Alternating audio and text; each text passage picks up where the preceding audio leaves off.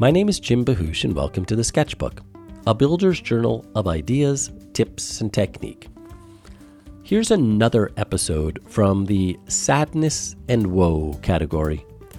It was around 1996, and I was pushing hard to finish a house.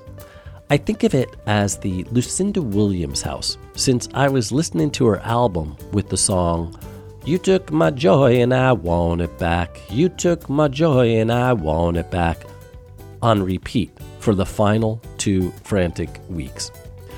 Floor finishing is always one of the last things that happens, and that was the case with this house. I put down a big blue tarp to protect the floors during the final push. My final push is something I need to work on since they're terribly predictable. I'm working on a huge list of final tasks, sleep deprived, eating lousy, and stressed out. When I'm in this state, kindness and beauty make me weep. Birds in flight, clouds, someone smiling in my direction, a ripe avocado, they all bring me to my knees. It's ludicrous. So now it's the morning of the day we're closing on the house. I need to be at the lawyer's in four hours, just enough time to finish cleaning the house and grab a shower. Suddenly, I'm done.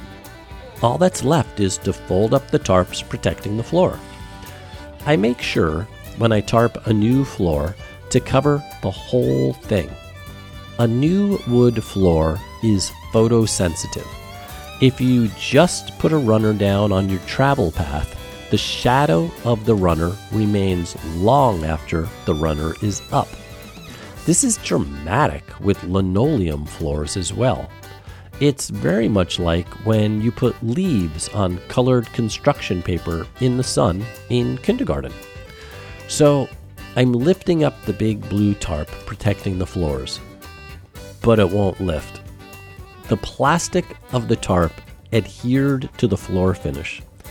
It came up with a terrible sticking sound and left a good deal of the blue plastic weave of the tarp behind. It's not just beauty that makes me want to weep at the end of a project. That was the last time I put a plastic tarp on a newly finished floor. These days, it's a combination of canvas, cardboard, and rug remnants. I make sure to lift them frequently. Have something you'd like to share on the sketchbook? Send an email to info at weru.org with sketchbook in the subject line.